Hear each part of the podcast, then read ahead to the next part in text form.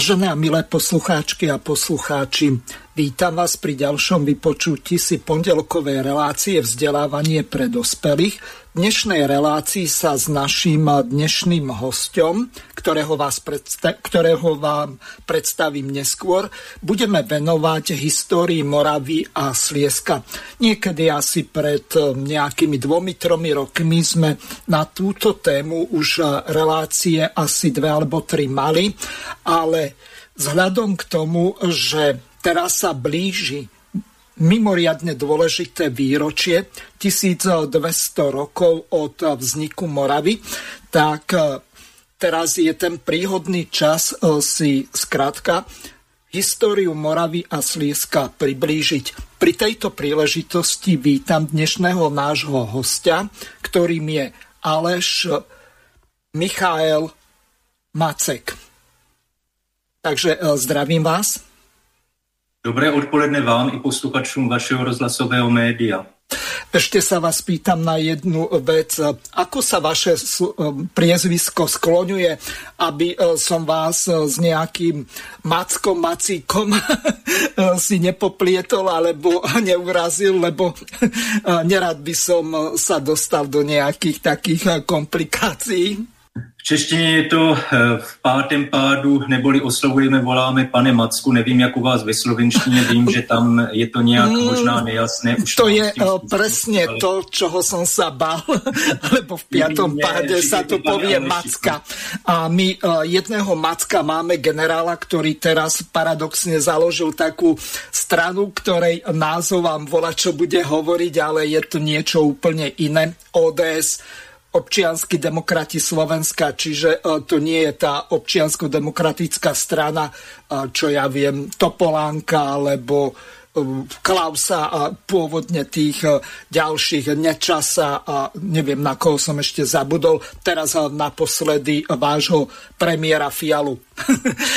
takže nejako tak. Dobre, takže pán Macek, teraz by bolo dobre vzhľadom k tomu, že ste prvýkrát vo vysielaní slovenského slobodného vysielača, povedať pár slov o sebe a potom prejdeme prvou zvukovou ukážkou na tie dejiny e, tej Veľkej Moravy e, s tým, že ja som si e, tu jednu takú ukážku, respektíve dve, pripravil, lebo ten ctirad musil, tak mal taký úvod do tejto problematiky, tak ja to mám pripravené. Takže nech sa páči pár slov o sebe, aby ste sa predstavili našim poslucháčom. Nech sa páči. Máte slovo. Děkuji. Děkuji, já ještě zopakuji, protože mám dojem, že mě nebylo rozumět. Eh, oslovujte mě klidně, pane Aleši, víceméně tak, jak se oslovujeme v našem eh, kontaktu. Ano. Takže moje jméno je Aleš Macek, žiji od narození Moravské zemské metropoli, tedy ve městě na soutok Ošek, Svratky a Svítavy, to je v Brně a jsem provozovatel webu moravská-trikolora.net, který slouží pro osvětové účely ve věci historie i současnosti sociálního a kulturního aspektu území Moravy a části Slezska v tzv. České republice. Takže pokud to takhle stručně stačí v rámcovém obrazu, můžete pokračovat. Uh-huh.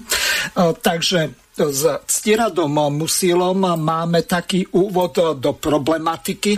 Vybral som takú jednu podstatnú časť, tak si ju teraz vypočujeme. Týka sa vzniku Veľkej Moravy a aj toho, čo je v podstate dôležité preto, aby sme sa k tomu, na čo ste sa pripravili, dostali. Takže první zmínka o Moravanech je z roku 822. Do toho 1200. výročí nám zbývá ve skutečnosti ještě půl roku, protože ten franský sněm ve Frankfurtu na Mohanem, eh, kam Ludvík I. pobožný svolal knížata a vládce okolní zemí, tak se udál až v listopadu roku 822, takže za půl roku budeme slavit 1200 let výročí od první zmínky o Moravanech. V to stejné datum je poslední zmínka o Avarech z té doby. A je v tu dobu, eh, v tu dobu zmíněno i více eh, knížectví a různých oblastí, které byly slovansky osídleny v tu dobu. Velkomoravská říše sama sebe Velkomoravskou říši nikdy nenazývala. Vždycky se nazývala pouze Moravou.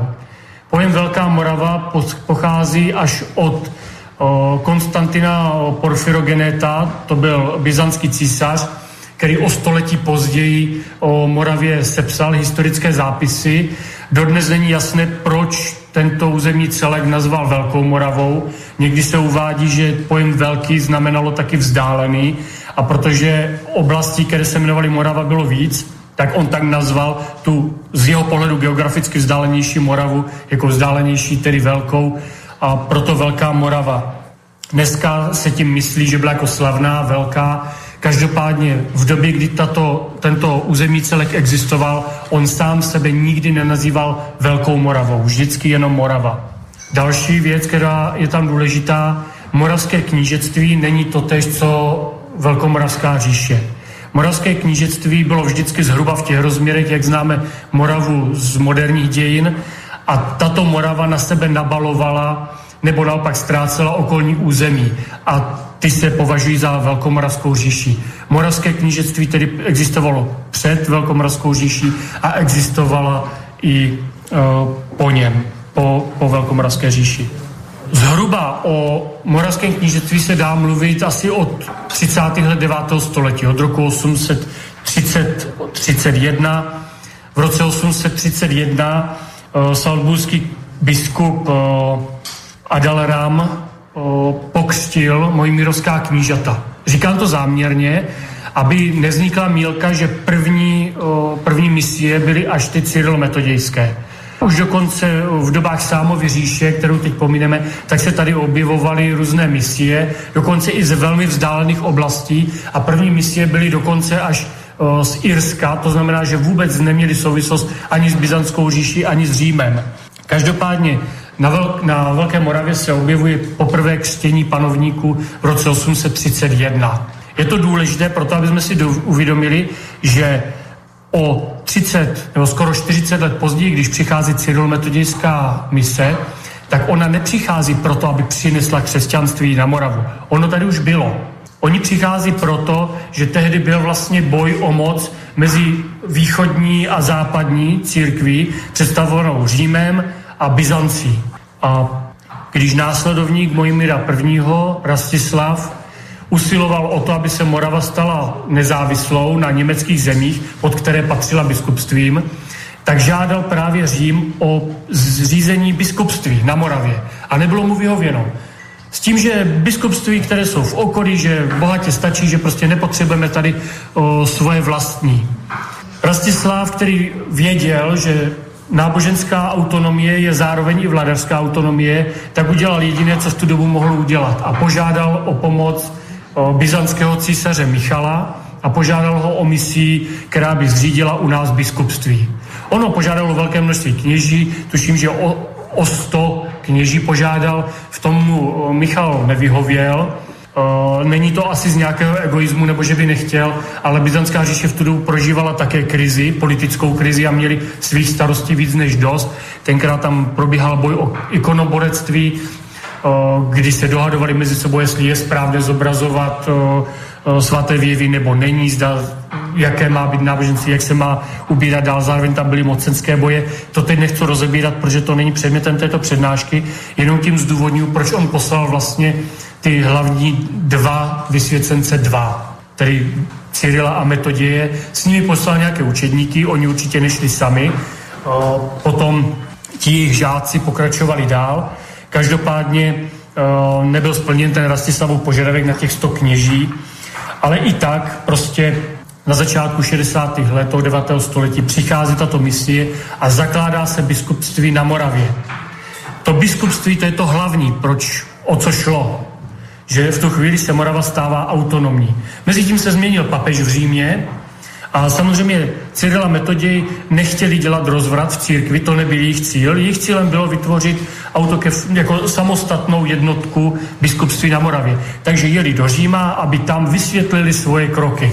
To se s novým papežem podařilo. Papež eh, posvětil vznik biskupství na Moravě a dokonce nechal ve, ve všech římských o, eh, kostelích kázat ve staroslověnštině, nově uznaném jazyce, o, eh, liturgickém jazyce. To je další důležitá věc. V tu dobu například Němčina, nebo tedy nemluvíme ještě o Němčině, ale starogermánština nebyla uznaná jako liturgický jazyk. Čili po hebrejštině, latině, a řečtině se stává církevní slovanština dalším liturgickým jazykem, kterým se oficiálně mohlo kázat v kostelích. To znamená, že Cyril a Metodij přinesli pokrok, který tehdy nebyl výdaný ani v těch západoevropských zemích.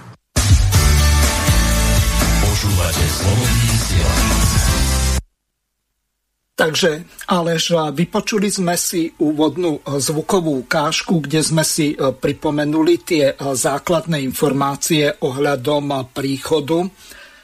Neviem, či to je správne podľa toho, čo hovoril Ctirad, musel nazývať vierozvescov, ale skôr nejakých kodifikátorov spisovnej na tú dobu e, slovienčiny, ktorá v podstate bola de facto moravštinou, ak to môžeme tak nazvať, hoci. Na druhej strane veľmi dobre vieme, že tam sa nejednalo len o Moravu, ale aj o Nitrianské kniežatstvo, ktoré malo veľmi výrazný vplyv a dokonca kniežaťom toho nitrianského kniežatstva, tak eh, bol eh, Svetopluk. Samozrejme bol boj tam o to, že kto vlastne eh, tú Moravu povedie. No ale vy ste tu na to, aby ste tieto základné veci aj z historického hľadiska objasnili skôr, ako sa dostaneme k tomu, na čo ste sa pripravili. Ešte pripomeniem jednu veľmi dôležitú vec. 5. júla alebo 5. července, tak e, je u nás štátny sviatok e, tých tzv. vierozvescov Cyrila a Metoda. Ako je to v Českej republike? Máte aspoň pamätný deň na toho 5. júla vyhlásený vo vašej legislatíve? Ano, je to tak. Tady se také 5. července slaví svátek příchodu těch eh, věrozvěstů, tedy byť nesouhlasíte s tím termínem svatého Cyrila a svatého Metoděje. Takže tento svátek se tady ctí, bývá vždy na Velehradě, nevím, jak je to teď, myslím, že je tomu tak stále velká slavnost v této spojitosti. Mhm. Dobre, prejdeme k samotnej téme dnešnej relácie. A vieme, že jedným z ústredných hesiel a požiadaviek Moravanov je to, aby Morava patrila na mapu Európy. Na mape Európy určite niekedy bola, um, či už to bolo ako hrabstvo moravské, alebo uh, neskôr ako protektorát Čechy a Morava. A dokonca v, počas uh, Československej republiky, či už prvej alebo druhej, tak uh, v podstate Morava bola tiež dôležitým medzníkom medzi Českom a Slovenskom. To znamená, že keď bol napríklad protektorát, tak sa jednalo o protektorát Čechy a Morava. Vtedy už to Sliesko alebo Slesko išlo do úzadia. Čiže e, z tohoto hľadiska by ma zaujímalo, že ako je vlastne možné, že keď e, viem niekedy naštvať tých hostí z Českej republiky, hoci to nero, nemám ráda, nerobím to ako nejakú provokáciu, tak poviem, že Česi sú najväčšou menšinou v Českej republike. Tým myslím to, že napríklad podľa Wikipédie tak je 4 milióny Moravanov, milión Slezanov, Česká republika má zhruba 5,5, pardon, 10,5 až 10,6 milióna obyvateľov, z ktorých viac ako tých 600 tisíc tvoria um, iné národy z okolitých štátov. A to už ani nehovorím o nejakej 300 až 500 tisícovej menšine Rómov, lebo minimálne 200 tisíc k tým 300 tisíc, čo máte pôvodných, odišlo zo Slovenska, najmä po tých kanikových reformách a potom Ficových reformách alebo deformách. Takže ako sa vy na tú históriu dívate, prečo Morava nie je samostatná, tak ako to bolo medzi rokmi 1929 od 1.1.1929 do 31. 12.1948. Čiže ešte tá Morava ostala ako zemne alebo krajina po Slovensku, spolkova v rámci Československa aj e, takmer rok po nástupe komunistov vo februári 1948. Můžu odpovědět? Ano. Takže já bych e, napřed trochu poupravil jeden detail, který jste řekl. V období protektorátu Čechy a Morava, tady prosím vás, ta část Sliska, ta byla, spadala pod uh, sudeckou subprovincii, řeknu to zcela přesně, takže tady už žádná část nebyla toho Slezska, kterého je tady jenom zlomek, drtivá většina se nale, nachází v sousedním Polsku a to především Horní Slezsko a Dolní Slezsko, nebo nevím, jak je to tam poměrově ty uh, uh, uh, velikost. Jinak, co se týče nyní k vašemu dotazu, já bych to nespecifikoval jako přímo samostatnost, ale jak jste sám víceméně řekl, tady šlo o tu e, samozprávu, která byla ukotvena v ústavě. Takže e, to, v jakém postavení se nyní Morava a ta část Slezska činí nachází, je důsledek zhruba po neskutečných tisíc let dokumentovaných snah o porobení Moravy, potažmo Slezska, byť Moravané jsou nejstarším evropským národem. Už na počátku druhého tisíciletí vévoda z Pitíhně v druhý odstranil 300 předních představitelů staré moravské šlechty tím, že je uvěznil na různých hradech v samotných Čechách a na Marovu dosadil svoje zástupce, kteří se ovšem již ve třetí generaci považovali za Moravany, což je určitá pikantérie. Dále o zhruba půl tisíciletí později byl ze svého úřadu sesazen významný moravský představitel Karel Starší ze Žerotína, údajně pro urážku majestátu.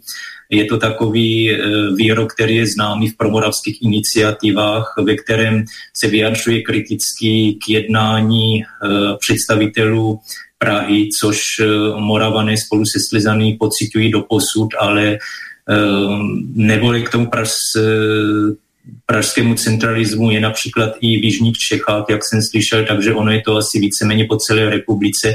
Jakože svým způsobem samozřejmě je to v úvozovkách pochopitelné, vždycky je někde nějaké to e, správní město, takže nějaká ta rivalita vždycky nastane, ať chceme nebo ne, ale tady se opravdu jedná v tomto případě o extrém.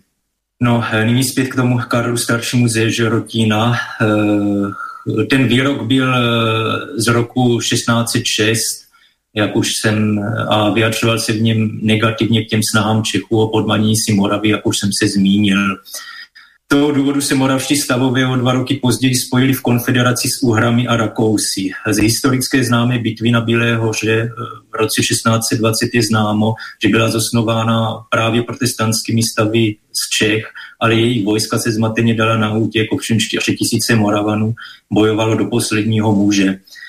Další eh, nehoráznost eh, ze strany pražského vedení je, mož, je zaznamenána v roce 1848, kdy Moravský zemský výbor informoval obyvatele o tom, že představitelé sousedních Čech, respektive té Prahy, opět u vídeňského císaře, aniž by to konzultovali se zástupci Moravy, žádali spojení moravských úřadů s českými, čili jejich přesun do města Prahy, neboli de facto zánik moravského zemského statusu.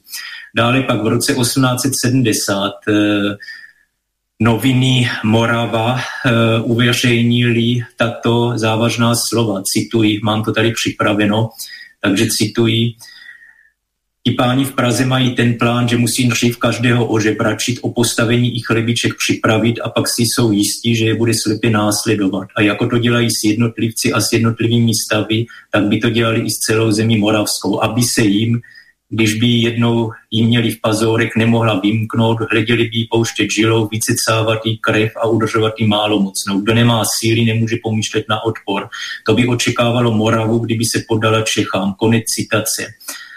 O rok později ovšem v tiskovině ve stejné Moravská Orlice začaly být morávané nabádání k tomu, aby se pro vytvoření silné hráze proti hrozící germanizaci tehdejší řekli své moravské národnosti, k níž se doposud, a to musím zdůraznit, znít prosím, přirozeně hlásili, ale nyní tedy se měli eh, považovat za Čechy, tedy hlásit sebe prospěch české národnosti. Do té doby se k té české národnosti na Moravě opravdu téměř nikdo neřadil. Pouze tedy z těch obav před tou hrozící germanizací se Moravané začali postupně přidávat k sousednímu českému národu. Ovšem stalo se jim to kardinální, flagrantní osudovou chybou, jelikož v dalších etapách dějin začalo narůstat udusávání o moravském i s tom sleském, historickém, kulturním, sociálním, geografickém aspektu a s tím prosím synchronizovaně jde i ekonomické drancování Moravanů a Slezanů, kteří se v posledních letech, a to je statisticky doloženo, eh, přesouvají do hlavního města Prahy nebo takzvaného středočeského kraje. Eh, co se týče té eh, ekonomické diskriminace, tak to dokládá i projev prvorepublikového poslance Pastyřika eh, z roku 1923, v němž vyjadřuje obavy, že pražský centralismus bude horší než ten vídeňský. Bylo to důsledkem a pravděpodobně motivem zrušení politické svébytnosti Moravy a Slezska hned v úvodu té tzv. první republiky, tedy v roce 1918. Za deset let ovšem došlo tedy k obnovení zemského zřízení, které přečkalo dokonce i patologickou formu toho vámi vzpomenutého německého nacistického totalitního zřízení v období protektorátu Čechy a Morava. Takže je vidět, že i ti Němci e, si nedovolili zlikvidovat tu Moravu a v tom názvu opravdu tady toho území českomoravského bez boje zabraného toto respektovali. Tomuto sdělím takovou zajímavost ještě, eh, kterou mi napsal jeden člen obce moravskoslezských spisovatelů. Týkala se toho, že jeho známý z legionářské organizace Arnoš Stejskal, mimochodem tanečník brněnské umělecké scény, mu při jednom setkání ukázal pramen, který připomínal českou intervenci do Berlína, aby se to, ten českomoravský prostor nazýval pouze Čechy. Takže pokud je toto teda tedy relevantní informace, což předpokládám, tak je vidět, že tady opravdu ty nehorázné snahy směrem z té Prahy byly i tady v této smutné dějné etapě, kdy bylo na místě teda, aby všichni drželi při sobě a přečkali tady tu nepěknou dobu. Mimochodem k té zmíněné germanizaci se můžu zmínit o protestní akci, které jsem se zúčastnil teď v sobotu tady v Brně, Eh, která se týkala nehorázného sudec, sudeto-německého revanžismu. Trochu více jsem si tam totiž uvědomil, že tady ty tehdejší protiněmecké snahy odevzdání vlastní hodnotné a nezaměnitelné moravské identity tomu českému aspektu tedy nebyly příliš ku prospěchu. No ale vrátím se k meritu věcí. Takže v tom zmíněném roce 1928 vznikla země Moravskoslezská a paradoxně pro národní sleští komunisté protestovali proti spojení jejich Slezska s Moravou. Byla rovněž ustanovená funkce zemských prezidentů, kteří ovšem nedisponovali nějakou významnou pravomocí. Enormní likvidace země Moravskoslezské, jak jste již sám nastínil, se odehrála tom době převzetí tehdejší Československé republiky komunistickými představiteli a to protiústavním zákonem, konkrétně číslo 280 no 1948 sbírky. Tehdy byly zřízeny nesmyslné sociální inženýrské kraje, a sami ti tvůrci je po 11 letech pro jejich neefektivnost nahradili o něco většími celky, které ovšem stále nerespektovali moravsko-českou zemskou hranici proto například město Moravská Třebová nesmyslně náleželo tehdejšímu takzvanému východočeskému kraji. Patrně posluchači dříve narození si vzpomenou, jak to bylo za té éry reálného socialismu, že takzvaná Česká socialistická republika měla pět krajů, eh, ne, pardon, sedm, zhruba pět jich bylo v samotných Čechách a tady na Moravě a ve Slesku, byť teda nebyla respektována ta zemská moravsko-česká hranice, byl Jihomoravský kraj a Severomoravský. Vím, že u vás na Slovensku byl západoslovenský, středoslovenský a východoslovenský. No je velice paradoxní, eh, že ty předchozí komunistické obvody eh, z úvodu té vzpomenuté stalinistické éry reálného socialismu byly obnoveny v roce 2000 zákonem číslo 129 2000 sbírky a nyní jsou funkční již 22 let tomu ještě není veřejnost eh, moc informována o tom, že eh, ze správního bruselského centra bylo státním orgánům eh, takzvané České republiky nařízeno vytvoření vnitřních území o větší rozloze, protože tady ty takzvané kraje právě jsou velice neefektivní a neodpovídají přirozeným potřebám obyvatel v administrativní oblasti, nemluvě teda o té historické, kulturní, kde je teda na místě a důležité z psychologického hlediska zachovat tady tuto posloupnost. No, takže tady máme ještě, jak jsem naznačil, takzvané cel, celky regionální soudržnosti.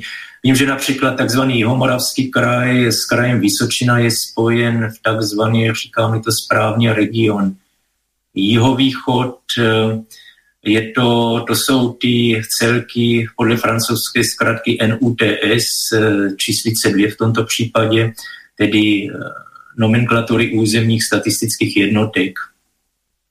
No a tyto novější nepřirozené jednotky zaměstnávají opět další nemalý počet přebytečných úředníků, je pro ně zapotřebí administrativních budov, tedy představuje to velké náklady na jejich provoz. Nemálo z nás si patrně ještě vzpomene na to, jak v době společensko-politického převratu roku 1989 byla mezi lidmi slyšet již celá otevřená kritika toho, jaká je ve státní správě přebujelá byrokracie, ale mnohokrát jsem slyšel a četl, že statisticky dokonce podloženě za těch posledních zhruba 30 let v negativním slova smyslu ještě rozkvetla. Takže tolik eh, moje odpověď na tuto vaši otázku.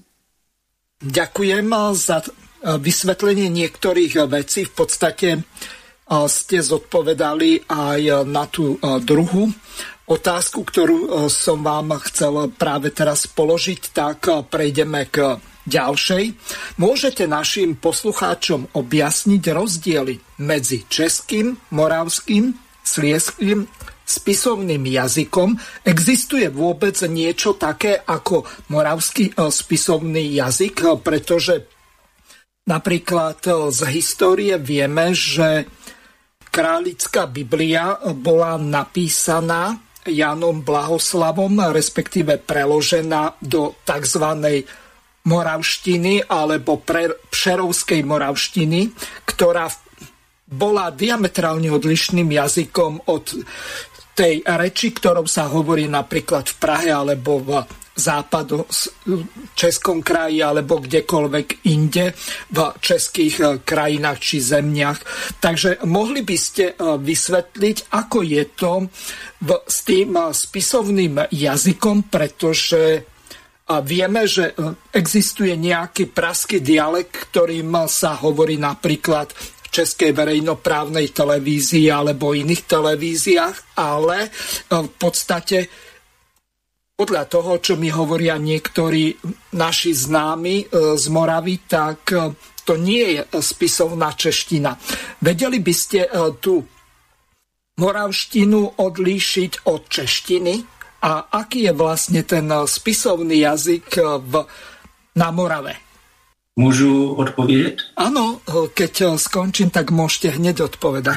Já jsem si nebyl jistý, jestli jste již skončil, děkuji. No podívejte, je mi líto, že v tomto směru eh, nedisponuji širšími a hlubšími znalostmi. Toto je otázka spíše pro odborníka z oblasti lingvistiky. Nicméně, abych vám nezůstal dlužen odpověď, řeknu vám k tomu e, to poznatky, které se ke mně dříve dostaly, být s nimi třeba někdo nebude souhlasit. Opravdu toto je takový trochu diskutabilní téma. Já vím tolik, že dnešní spisovná čeština je údajně ve skutečnosti přejmenovaná moravština, původně staroslověnština, jak jste sám již řekl, víceméně, která byla jedním ze čtyř liturgických jazyků. Při této příležitosti uh, se mohu zmínit o jazykověci Aloisi Vojtěchu Šenberovi, který byl rodem Čechem Ovšem na Moravě dokonce dostal přezdívku otec moravské vlasti. Byl to autor poslední významné jazykové úpravy na vyžádání moravských stavů, která také byla na Moravě uzákoněna dříve než v Čechách a díky které píšeme souhlásku dlouhé i měkké na místo souhlásky je, jednoduchý znak V oproti dvojitému V. E, samohlásku už jsme nahradili e, znakem V, hlásku je za G, slabiku O za AU a tak dále. V Čechách e, Aloise Vojtichu Šemberu za toto vyškrtli ze svých dějin dokonce, jak e, se ke mně dostala tato informace. Důvodem bylo to, že se dopustil pro ně nepřijatelného takřka zločinu, měl zájem o vytvoření sposobného moravského jazyka. Zhruba v polovině 19. století měl původní spisovný český jazyk eh, nést eh, zahrnující označení čechoslovanský. Poté, co si Slováci, eh, čili vy, na několik pokusů vytvořili svůj svoji spisovnou slovenštinu. Češi původně zamýšlenou společnou řeč pro Čechy, Moravany, Slezany a Slováky nazvali češtinou. Významný spisovatel, politika, organizátor veřejného, kulturního a vědeckého života a rovněž autor národnostního konceptu austroslavismu František Palacky údajně velice těžce nesl tady toto, že, čili že Slováci neustoupili od svého vlastního spisovného jazyka. Pokud by se obdobně zachovali Moravané, eh, nebylo by pochyb, že jsou samostatným národem. Mimochodem, eh, sousedně Rakousko či eh, jiné země, jako například Švýcarsko, používají jako úřední jazyk Němčinu a přesto se jejich obyvatele nepovažují za Němce. To říkám, protože tady totiž někdo takhle argumentuje jednotnou spisovnou češtinou, ale je zajímavé, jak to například toto bylo zavedeno v bývalé Jugoslávii, kde byl úředním jazykem srbochorvačtina, tedy e, předpokládám, že vycházeli z těch eh, nej, nejpočetnějších národů v té bývalé Jugoslávii, to znamená Srbů a Chorvatů. Takže tolik, jestli vám to stačí z mého pohledu takhle. Teraz eh, by sme mohli prejsť k tomu, čo je pre každý národ také výrazné a významné. E, konkrétne mám na mysli to, že súčasťou každého národa je národný znak, národná vlajka, národná pečať, pokiaľ ten národ niečo také má. Samozrejme vieme, že vy sa zaoberáte aj do určitej miery heraldikou, to znamená, nemyslím tým priamo erbami, ale skôr tými národnými znakmi. Mohli by ste našim poslucháčom vysvetliť, aký je vlastne ten moravský znak. Nechcem to nazývať štátny, hoci mi to chodí po jazyku, lebo v podstate vy ste štátom de facto ani neboli ma samozrejme určite nie de jure, lebo o nejakej Moravskej republike sme nikdy e, nepočuli. Vždy sa hovorilo o tom zemskom systéme, kde e, bola zemne Česká, Moravská, Sleská, Slovenská a zemne Podkarpatská Rus. Čiže prešli by sme k tomu, čo je základom každého národa, to znamená tie insignie, e, ktoré e, ten národ používa. Dobre by bolo, keby ste popísali, ako vyzerá, alebo mala by vyzerať e, moravská vlajka. Po prípade ju môžete odlíšiť od vlajky pôvodnej e, českej, ktorá je e, dosť podobná ako e, sú vlajky Polska alebo dokonca Rakúska, čiže červeno-biela. Ak sa nemýlim, ak áno, tak ma opravte. Nech sa páči. Co se týče té rakouské vlajky, tak ta je složena z červeného, bílého a opět z červeného pruhu, tolik úvodem. Eh, je, toto je celku ožehavá otázka, protože toto téma rozděluje aktivní jedince v moravských a možná trochu i sleských kruzích, byť ti nejsou tolik vidět. Co se týče eh, toho heraldického symbolu Moravy, vždycky jim byla orlice bílo-červeně šachovaná na modrém podkladě, tedy štítě. To je hodnotný symbol. Vzhledem k tomu, že v roce 2007 si politická strana Moravany na svém stranickém sněmu v Kojetíně odsouhlasila, žlu, odsouhlasila žluto-červenou bikoloru a zároveň přijala za legitimní problematické povýšení bílé, čili stříbrné části šachování té orlice na žlutou, čili zlatou.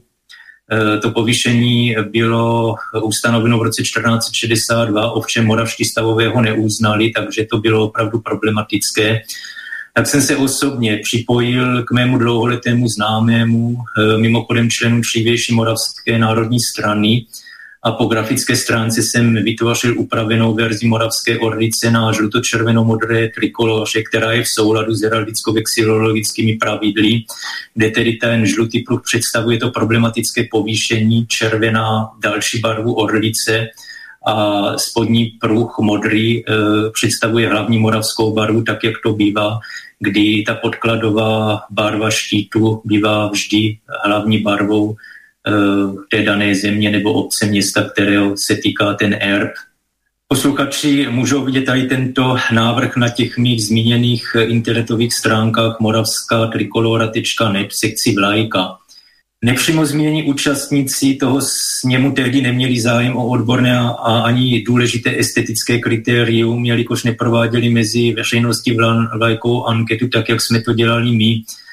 Můj kamarád eh, ze Zlína, magistr Jindřich Žaludek, se nekompromisně staví ke standardní bílo-červené orlici na modrém listu, čili k takzvané heraldické vlajce, která mě teda nevadí, není tam co vytknout. Osobně eh, nicméně tu eh, naši navrhnutou opakuju a zdůraznuju, že to je pouze návrh moravské vlajky, my to nikomu nevnucujeme. Považuji za zářivější a jak už jsem nastínil, je tam eh, soulad s těmi heraldicko-vexilologickými pravidly, byť někdo něco může teda namítat ale já v tom problém nevidím a jak říkám, my jsme si prováděli tu anketu, takže víme zhruba, jak to ti lidé vnímají, byť je tam tedy důležité to odborné heraldicko-vexilologické kritérium. Nicméně můžu říct, že v současné době eh, je vidět eh, napříč snad všemi kontinenty různé prostě ty vlajky, eh, kdy se upouští od těch od pravidla, že nesmí být zároveň erb na vlajce, protože dochází k duplicitě barev, tak je to například u vašeho Slovenska, No ale aj Slovenska napríklad, hoci ano, my máme pravdu. identické vlajky a takisto aj aj Ruskej federácie, aj keď poradie tam môže byť iné. Ano, je to právě proto odlišení, takže ono to je důležité. Já právě, jak už jsem nastínil, tak mm, není to prostě, ta veřejnost tak na tom striktně netrvá na tomto. A vidíte třeba v současné době za posledních 8 let, kdy probíhá Eh, válečný stav eh, na území Ukrajiny, tak eh, respektive v Doněcké a Luhanské oblasti je možné vidět vlajky, které jsou složeny ze tří pruhů a na nich je umístěna orlice, to znamená bez toho štítu. Podle mě je toto přijatelné, protože mně to opravdu připadne takové, jak, jak si nechci říct barbarské přímo, ale trochu nevhodné dávat tam i ten štít. Za další je tady důležité to estetické kritérium. No eh, a právě, že i ta eh, vlajka Ruské federace je často vidět a dokonce už je to snad víceméně oficiální standarda s jejich dvojhlavým nebo orlicí. No, eh, takže abych se vrátil k tomu více, co jsem chtěl zdůraznit. No, e, skúsme Iný, odlíšiť e, takto, aby sme sa dostali k tomu podstatnému. V čom spočívajú tie problémy v prípade vlajky? Ešte raz, aby naši poslucháči, ktorí to až tak nevnímajú, oni vedia, že vlajka ktorá vznikla ako Československá, tak to bola v podstate česká vlajka, čiže tak ako som povedal, tá červeno-biela, niečo podobné ako Polska, hoci správne ste poukázali, že e, Rakúska má síce tie isté farby, ale e, tam je diametrálne odlíšená, čiže e, skladá sa nie z dvoch častí farebných, ale z troch. Ale to, čo je dôležité, tak dobre by bolo, keby ste vysvetlili, že v čom spočívajú medzi vami, Moravanmi, tie spory ohľadom vlajky. Je to, eh, já bych to ještě s dovolením eh, dopověděl, ono vlastně to, tím vám zároveň i odpovím tady na tu doplňující otázku. Ještě chci říct, že jiný můj známý profesí advokát bývá na promoravských akcích vidět se svojí bílo-červenou modrou trikolorou, kde má právě umístěn ten moravský R, a která se lidem také v celku líbí. Takže ono je to opravdu toto uh, diskutabilní téma. No, já osobně uh, tu orlici na navlaši, na tom našem návrhu té moravské vlajky jsem se snažil stvárnit tak, aby při pohledu povznesla na duchu, probudila hrdost, zahřela na srdci, vnitřně posílala ale to i v odhodlání pro společnou věc, podobně jako třeba emotivní hudba, například píseň a současně moravská hymna se Moravan a ten kompaktní vytvarný celek stejně tak ve spojitosti s tou moravskou žluto-červenou modrou trikolorou působil harmonickým dojmem a vyvolal příjemný citový prožitek. Dále musím říct eh, ne tak nedůležitou věc, že tradiční, ten tradiční moravský symbol, tedy orlice, je na ní polapšena o meč moravského zemského hejtmana, který pochází patrně z druhé poloviny 17.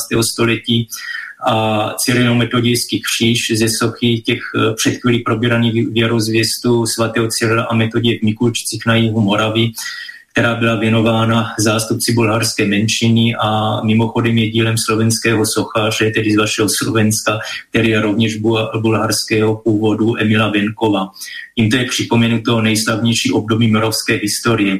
Dále jsme orlici přidali z přetržený řetěz jako dávný symbol víry v osvobození od cizí nadvlády. Ten dvojramený křiž obsahuje znaky z Láholice, tedy abecedy, kterou Moravanům přinesli ti zmiňovaní věrozvěstové svatý Cyril s metodějem. I tři vodorovné prů, e, barvy můžou zároveň symbolicky představovat pověstné či svatoplukové pruty, tedy významného představitele dřívějšího e, uspořádání Moravy. Myslím si, že tato vlajka může být přijatelným koncenzem všech těch užívaných moravských zástav. A ještě chci říct jednu ne tak nedůležitou věc, že ten symbol kříže a meče v pašátech Ordice je v současné poněkud dramatické celospolečenské situaci napříč všemi sociálními vrstvami a kontinenty aktuální. Eh, mně je jasné, že tady ty přidané prvky na orlici může někdo hodnotit jako svévolný zásah, což je a megalomanství. Nicméně tento nejen svůj návrh považuji za jakousi lidovou variantu a samozřejmě nikomu nevnucujeme a je pouze na té moravské veřejnosti, pokud ji přijme za svoji. Eh, mě těší, když je o tu, eh, tady o toto zájem zrovna teď mám další objednávky na výrobu. Takže to, jak už jsem řekl, tady je opravdu na té moravské veřejnosti, zdali toto přijme. Eh, ještě teda se musím eh, zmínit o tom, že ta žlutočervená bikolora, jak jste eh, řekl, je v rozporu se standardy heraldiky a vexilologii, vexilologie a nebyla zcela odborně konzultována. konzultována. Například na ní chybí ten důležitý modrý pruh, No, další z, jeden z důležitých argumentů, který je v současné uh, už delší době aktuální, tak uh, je vyjádření magistra Pavla Nosála, profesora latiny, češtiny a literatury, které uh, mi poslal před nějakou dobou jeden kamarád. Mám to tady zase připraveno. Takže cituji, jenom pozor na žluto-červené vlajky, jejich použití je největší omyl, jakého se moravští aktivisté vůbec mohli dopustit. Tyto vlajky jsou historicky spojeny s německým živlem na Moravě a není mi známo, že by je na Moravě někdo jiný než Němci v minulosti používal. Tyto vlajky se nejvíce v úvozovkách proslavily při předválečných a válečných pochodech Němců Brnem. Každé jejich opětovné použití, co by národní či zemské symboliky bude pamětníky a nejenými navždy spojeno se vzpomínkou na nejtemnější období naší našich dějin. Každé dobré úsilí bude z nevědomosti použitím této symboliky pošpiněno, pošlapáno, diskvalifikováno a předem odsouzeno k nezdaru. Konec citace. E, v souvislosti s již zmíněnými gradujícími nehoráznými nároky těch sudeckých Němců je toto vyjádření opravdu aktuální. No, e, chcete ještě, abych se vyjádřil ke sleským symbolům? Takto, teraz si zahráme moravskú hymnu a potom sa k tomu dostaneme. Dobře.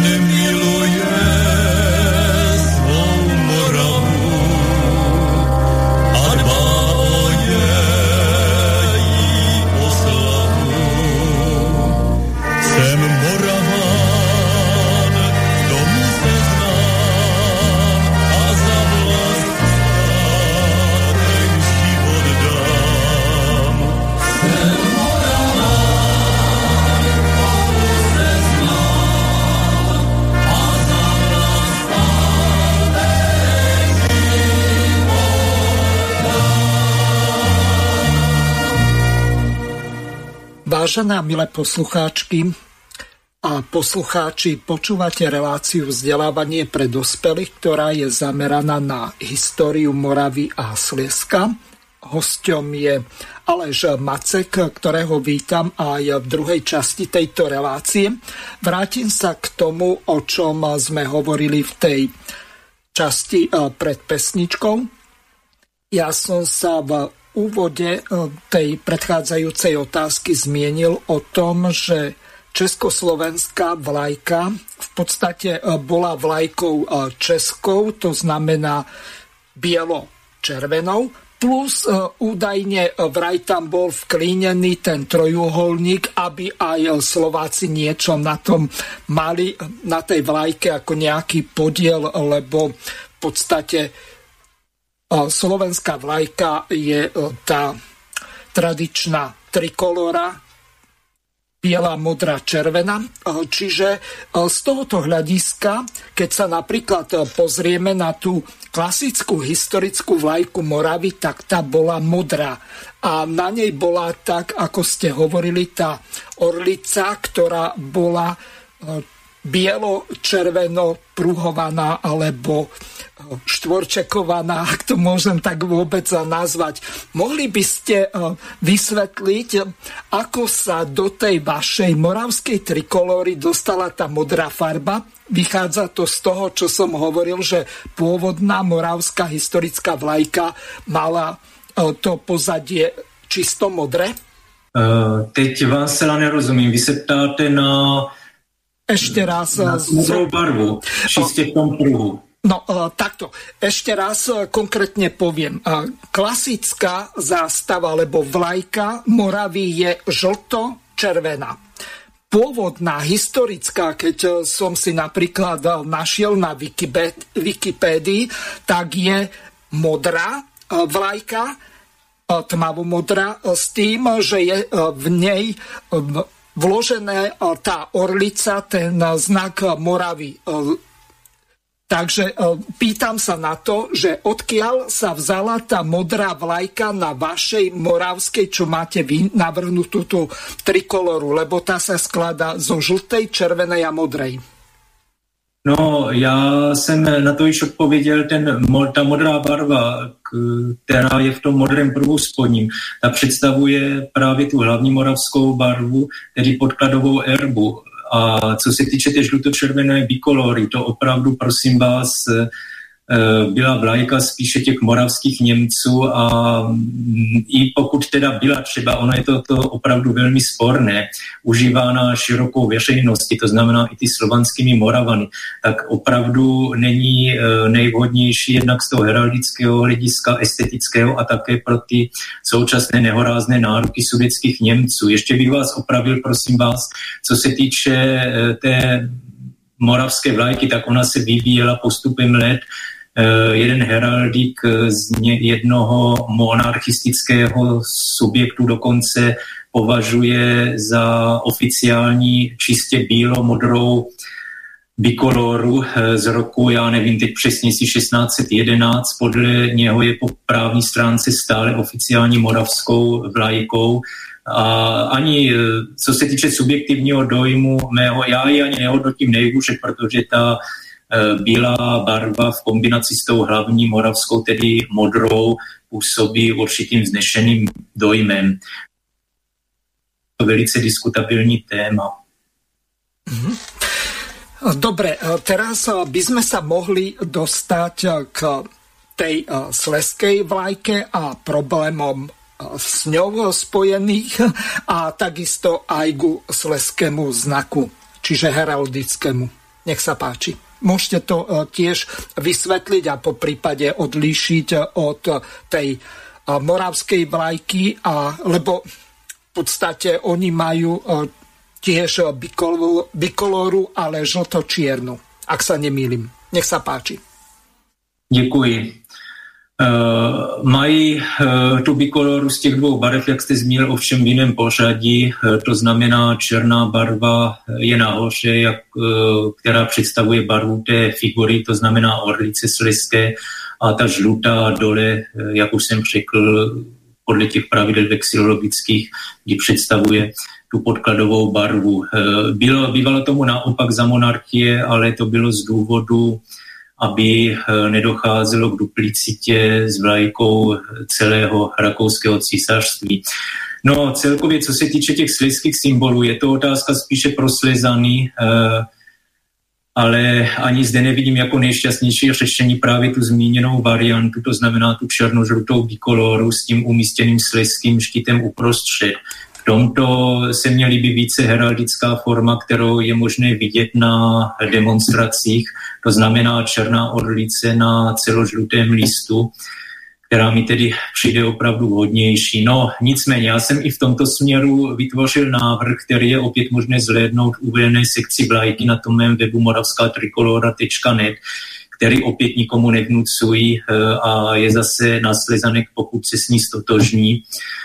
Tady eh, je trochu problém, že oni tam těch eh, aktivních slezanů není příliš, takže tady není vidět nějaká výrazná výrazné prosliské snahy. Ještě k tomu podotknu, že eh, ten jejich erb údajně je, představuje dolnosliskou orlici, která se ovšem netýká tady toho sleského území při Moravě, které je části Horního Sliska, jehož, jak už jsem řekl, ta většinová část se nachází v Polské republice kde mimochodem tamní hnutí za autonomii Slezska jako patrně ostatní prostředské subjekty mají širší podporu veřejnosti než tady pro moravské organizace. Tady ještě doplním, že to dolní Slezsko, teď nevím, jak je to přesně, ale ten výběžek zasahuje někam eh, do severozápadní části tady toho našeho Slezska, nevím, jestli je to oblast Jesenická, tak nějak to zhruba je. No. Takže tolik eh, z mojí strany k tomuto. Ja pripomeniem ešte jednu pomerne dôležitú vec, že tak ako heraldika, ktorá sa zaoberá znakmi, či už štátnymi alebo erbami, tak vexilológia, vexilológia sa zaoberá vlajkami, prápormi, štandardami a inými podobnými symbolmi, E, ktoré sú z pravidla na nejakej tkanine. Samozrejme, môžu byť aj nakreslené, nastriekané na nejakých pevných častiach. No a teraz by sme sa dostali k ďalšej časti. No a rád by som bol, keby ste nám, Slovákom, vysvetlili, Čím sa kultúrne odlišujú národy Moravanov od Slezanov a najmä od Čechov. Čiže tu sa jedná o to, aby ste nám vysvetlili to, čom spočívajú e, tie etnické problémy alebo národnostné z historického a kultúrneho hľadiska. Neskôr v tej ďalšej otázke tak eh, sa budeme venovať eh, sociálnym veciam, ale chcem, aby ste v tejto eh, časti vysvetlili tie základné historicko-kultúrne rozdiely medzi týmito národmi. Nech sa páči. Děkuji. Já eh, předně chci uvést, že na území eh, Slezska tady v této republice byl velice silný německý sociální element, který po druhé světové válce vymízel eh, s odsunem Němců a do tohoto prostoru byla přesídlena spousta obyvatel z různých koutu tehdejší tzv. Československé federace, jako například moravští eh, Chorvaté, kteří za komunistické éry byli násilným způsobem vykořeněni z prostředí Jižní Moravy, nepředstavovali svým způsobem zajímavý fenomén a patřili k tamnímu koloritu. Ke národnosti se prosím vás podle posledního sčítání lidu z loňského roku hlásí zhruba 30 tisíc slezanů. Moravanů je to přibližně půl milionu. V moravských kruzích jsou dokonce takoví, kteří tuto část republiky považují za takzvané moravské Slezsko nebo moravskou národopisnou oblast a respektují dokonce dřívější moravské enklávy tady v této malé zemi, tedy v tom Slezsku. Eh, když si dokonce moravskoslezská hranice sahala až po polské Bílsko, tedy bývalé město na Těšínsku, dnes, které se dnes jmenuje Bílsko Bělá.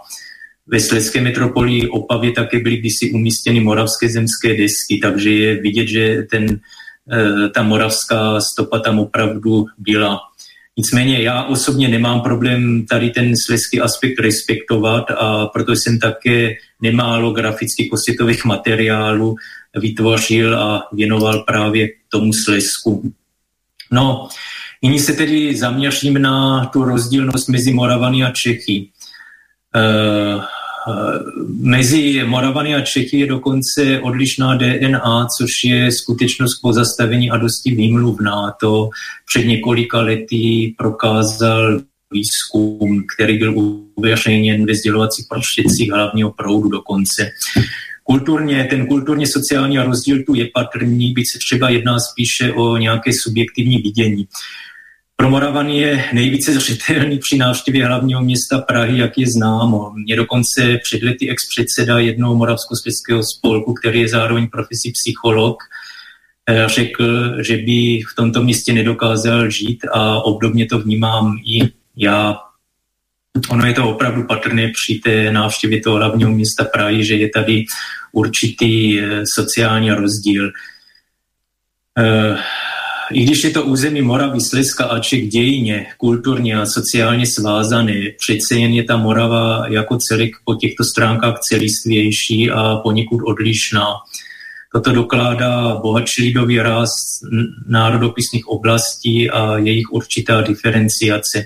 V rámcovém obrazu vyjmenují uh, ty národopisné oblasti, tedy uh, Haná, Pálava, Valašsko, Lašsko, Horácko, Slovácko.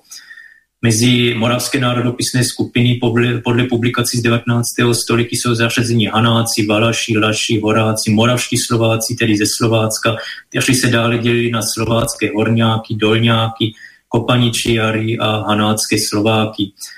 Osobně mám ze sousedních Čech eh, v povědomí víceméně etnografický region Chodsko, byť by mě v tomto nějaký sociolog eh, patrně poučil.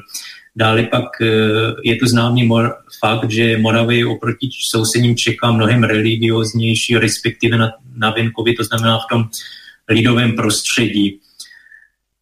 No, eh, ještě se mi tady k tomuto tématu samo vybízí zmínit se o jedné zajímavosti, kterou je rozhovor s režisérem Vojtěchem Jasným, eh, týkající se jeho hodnotného filmu dramatického žánru Všichni dobří rodáci z roku 1968, který vykresluje postavy moravské vesnice v období nástupu komunistů k moci a jejich znárodňovacím procesům.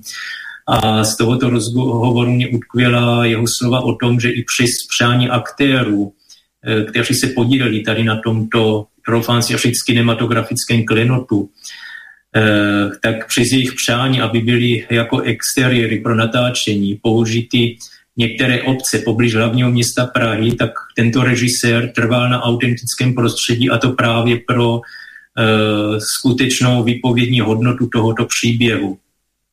Říct ještě mimochodem, v tomto filmu zaznělo jedno moravské přísloví týkající se obyvatel sousedních Čech, to je za každým Čechem stojí čert s měchem. Ale samozřejmě nechci nikoho urazit a e, všeobecně negeneralizuji. No, eh, potom eh, v této spojitosti eh, ještě chci uvést, že u jiného filmu, který byl produkován někdy v 90. letech, neměli se již minulého století, s názvem Je třeba zabít Sekala, tak ten se podle scénáře odehrává v hanáckém lidovém prostředí, ale já jsem takřka s jistotou poznal, že byl natočen v nějaké jeho české obci, což mi e, později potvrdil výše nepřímo zmíněný ex-předseda jednoho moravskoslezského subjektu. Takže je vidět opravdu, že tady e, je na místě prostě že toto je opravdu rozpoznatelné, ta rozdílnost toho lidového prostředí kulturního, sociálního a Uh, ještě tady, co se týče toho filmu, je třeba zabít Sekala, tak v mých očích eh, tady ta skutečnost, že nebyly použity ty interiéry skutečně v té hanácké národopisné oblasti, tento film znehodnocuje. A lakonicky bych to vyjádřil latinskou frázi genius loci, tedy nenahraditelný duch místa, vládnoucí na určitém prostoru, který může být pro někoho velice silný. A nemyslím si, že by to byl nějaký subjektivní dojem, protože toto opravdu je podmíněno různými prvky, které ovlivňují každodenní život nebo člověk ho vnímá. To znamená třeba právě tou architekturou, eh, přírodou, tím zmíněným jazykem a tak dále. Eh, ještě k tomuto můžu říct, že věhla, světově věhlasný moravský hudební skladatel Leoš Janáček ve svojí tvorbě čerpal právě z lidového prostředí, ano například na základě intonací běžné řeči a jeho hudba je silová, specifická, tedy odráží to prostředí Moravy, což dokonce v jednom dopise oceňovalo Národní divadlo Praze, když vyzdvihovalo Janáčkovou symbiózu životadárných pramenů celé mystické Moravy. Ovšem zároveň e, chci uvést, že tady ten umělec, hudebník nebo skladatel řečeno světového formátu, taky tvrdě narážel na pražský odpor a dokládají to slova z knihy od Jaroslava Fogela z roku 1963, opět to mám připraveno tady, takže cituji. v prvek plemení se vybíjí nejprve národopisným opojením, pak, zvláště za první světové války, zdorem vůči všem nadšazeným rasám, časem i české, nebo aspoň pražské, je zajímavé, že obdobnou zkušenost měl i známý brněnský dirigent Gustav Brom, což dokládá kniha z roku 2001 Zlatá stopa. Takže je vidět, že ta moravská i slezská kulturní tvorba je od té české opravdu viditelně specifická. Jako příklad můžu uvést moravskou spisovatelku Františku Stráneckou, která byla označována jako moravská Božena Němcová, dále pak nepřehlednutelného básníka Jiřího Volkra, představitele tzv. proletářské poezie.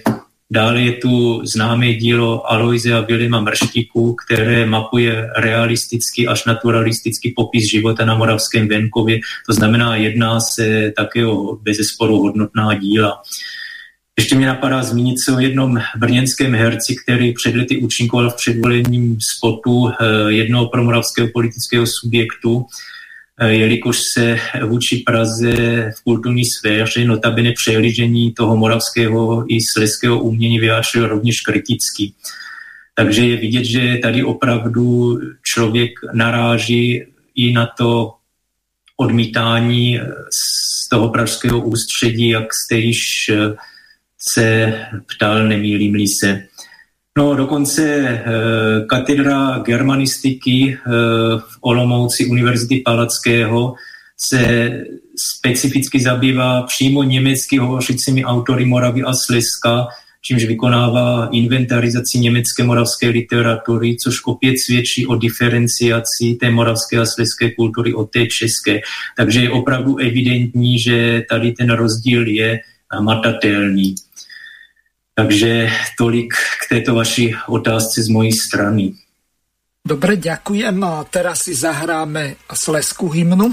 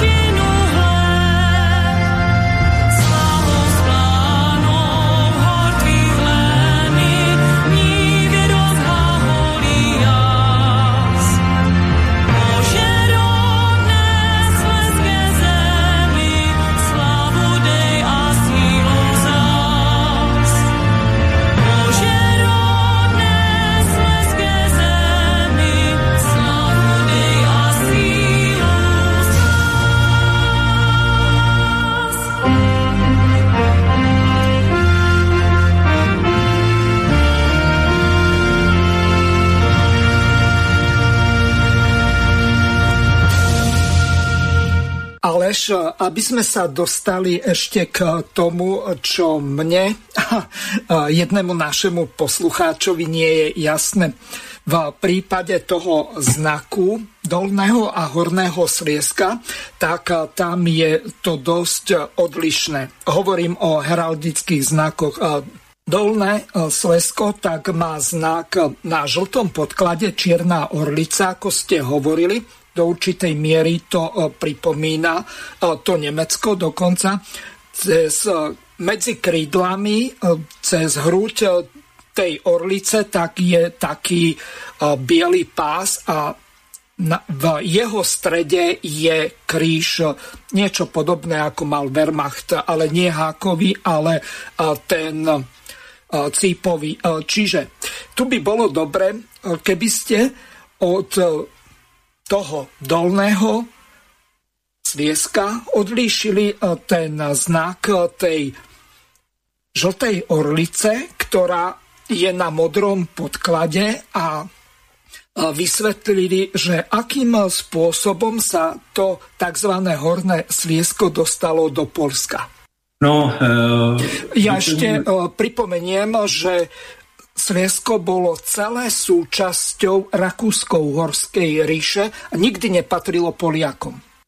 No, doplním, že co se týče té bílé uh, nevím, jak to nazvat, ty bílé části na té sleské orlici, tak to se nazývá v heraldice perizonium.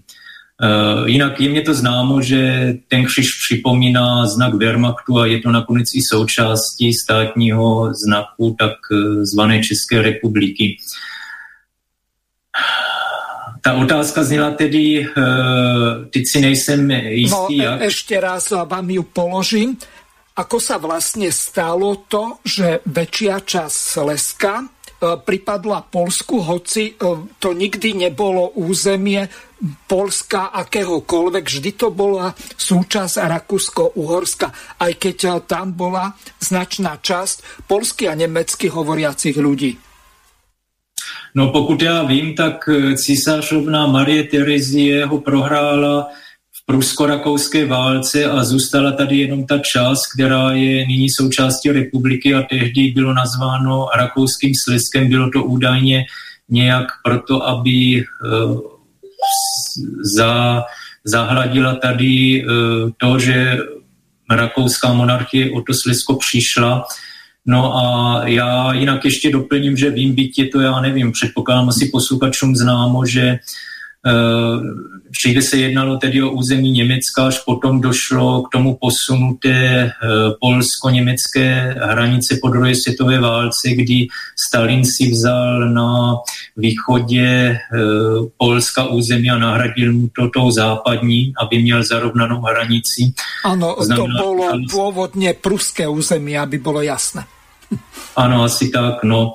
No a nyní právě tam jsou, jak už jsem řekl, ty snahy eh, výrazné, viditelné v tom Slesku na území Polska po silnější autonomii a s tím, že jsou informace o tom, že zatím stojí německé živly, že jde tady o to prostě o znovu připojení k tomu Německu. Více o tom to nevím. Uh-huh. Já tu mám dva také zaujímavé e, zvukové záznamy archívne, ospravedňujem sa za nižšiu kvalitu. V prvom Beneš e, vysvetľuje, ako vznikol česko, tzv. československý národ. to je e, celkom zábavné, ale hodí sa to do tejto relácie z viacerých dôvodov, vysvetlím to neskôr. A potom si vypočujeme ešte jeho abdikačný prejav, skôr ako zdúchol do Londýna.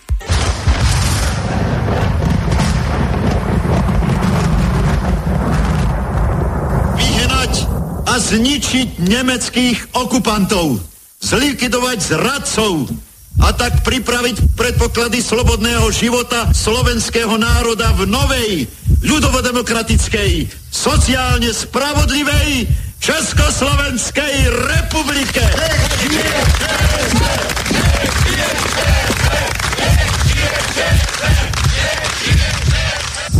Nikdy jsem se netajil a netajím se ani dnes že jsem vždy obhajoval stanovisko jednotného národa československého. Je to vědecké, sociologické stanovisko. Češi a Slováci jsou dvě části jednoho národa. Proč tedy vyhledávat spory? A kde je Morava? Otázka na vás. Ano, bylo tomu tak vždycky a tento záznam to dokládá.